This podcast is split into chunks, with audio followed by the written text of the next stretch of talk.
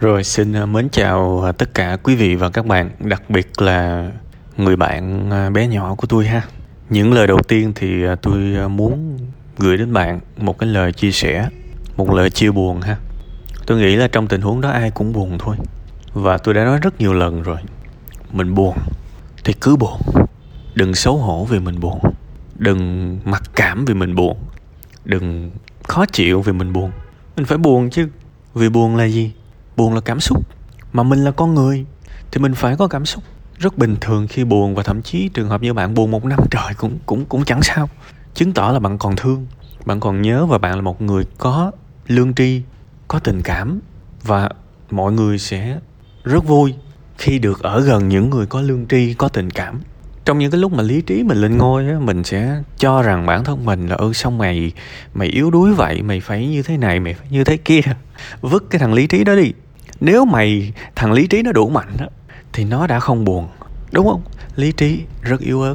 Chúng ta là những người rất mong manh dễ vỡ cho dù bạn có 70 tuổi đi chăng nữa bạn có làm ông này bà kia thì trong những góc khuất bạn có một mình bạn cô đơn bạn nằm trên cái giường của bạn bạn chịu những va vấp cuộc đời thì bạn vẫn là một kẻ yếu đuối. Chúng ta vẫn luôn là những đứa trẻ to xác. Cho dù chúng ta có bao nhiêu tuổi đi chăng nữa và tất cả những vấn đề nào mà được gọi là những vấn đề dễ á thì hãy tin chắc đó là vấn đề của người khác. Đó là vấn đề của người khác. Còn vấn đề của bản thân mình á, cho dù nó nhỏ bé như thế nào trong mắt người khác thì nếu mà mình đã gọi đó là vấn đề có nghĩa là nó khó.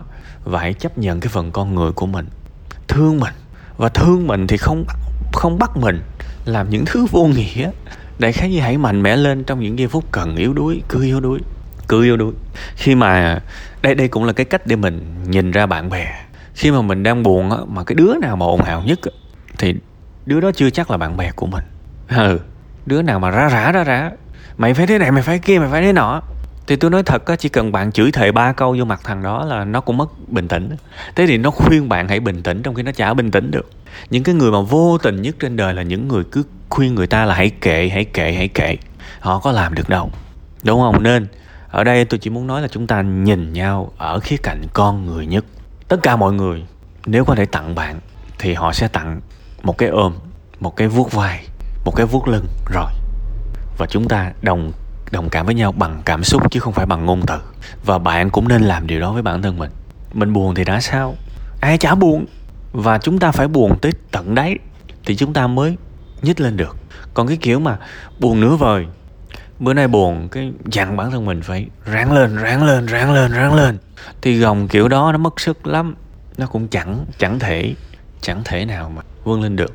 Hãy tỉnh thức về nỗi buồn của mình. Việc này rất khó, nhưng nên tập từ bây giờ. Ý thức được nỗi buồn của mình. Hôm nay mình buồn tới mức đó nha. Ok, tôi đang buồn.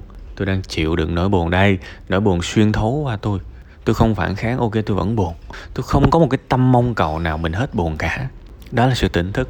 Rất khó để luyện bạn ơi. Rất khó để luyện nhưng cuộc đời mình nó đôi khi mình bỏ 10 năm ra cho một kỹ năng. Và rồi vài chục năm còn lại mình sống hạnh phúc hơn toàn bộ thế giới này.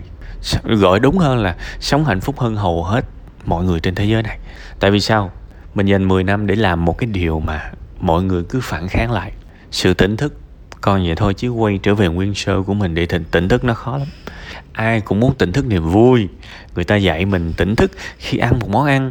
Hãy ngửi nó, hãy nếm nó, hãy nhai chậm nó. Nhưng đó là tỉnh thức với những niềm vui. Còn tỉnh thức với nỗi buồn của mình. Trời ơi, ngày hôm nay mình buồn quá. Ngày hôm nay mình để mình thấy ý chí của mình đi xuống quá. Nhưng không, đừng bắt ý chí mình đi lên. Cho nó xuống đi. Cho nó xuống tận đáy luôn. Rồi một ngày mình sẽ phát hiện à hình như cái cái cường độ nỗi buồn trong mình đó bắt đầu nó nhẹ dần. Tại vì tỉnh thức mới thấy được cái này. Không tỉnh thức không thấy được. Cường độ nỗi buồn dường như nó nhẹ dần nhẹ dần. Và một ngày sáng thức dậy mình phát hiện ra à à mình muốn một cuộc sống mới. Mình muốn bắt đầu lại. Thì chỉ có cái người nào mà nỗi buồn chạm đáy á, thì mới có đủ dũng cảm để bắt đầu lại. Còn cái người mà buồn nửa vời thì không thể. Nên em bạn hãy đừng chối bỏ bản thân mình đừng chối bỏ cảm xúc của mình. Điều đó nó gây ra sự mặc cảm, tội lỗi và nó cũng gây ra mâu thuẫn nữa. Và hơn hết, nó không đi tới đâu cả. Dành một tháng ra để buồn, tại sao không? Dành 6 tháng ra để buồn, tại sao không? Thậm chí là một ngày được cho mình được nửa ngày để buồn. Nhưng hãy buồn trong tỉnh thức. Đừng buồn theo kiểu mà đầu thì buồn mà tay thì cầm điện thoại. Không nên. Hãy nằm với bóng đêm, thậm chí tắt đèn cũng được. Nằm, không ai thấy mình. Và cho phép mình tiếp nhận nỗi buồn buồn mệt thì thôi, đi nghỉ, ngủ ngủ tiếp đi lúc nào cũng được.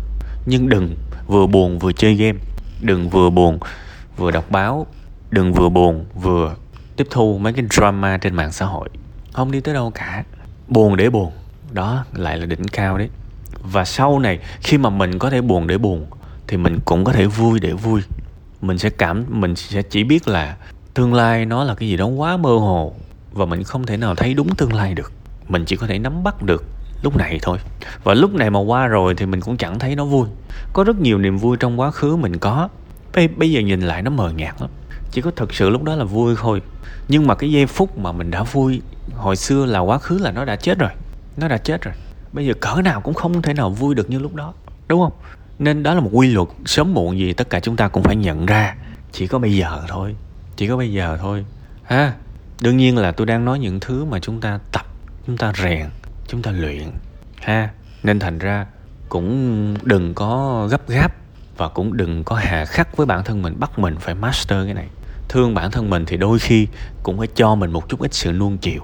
Giống như một người cha dạy một người con vậy.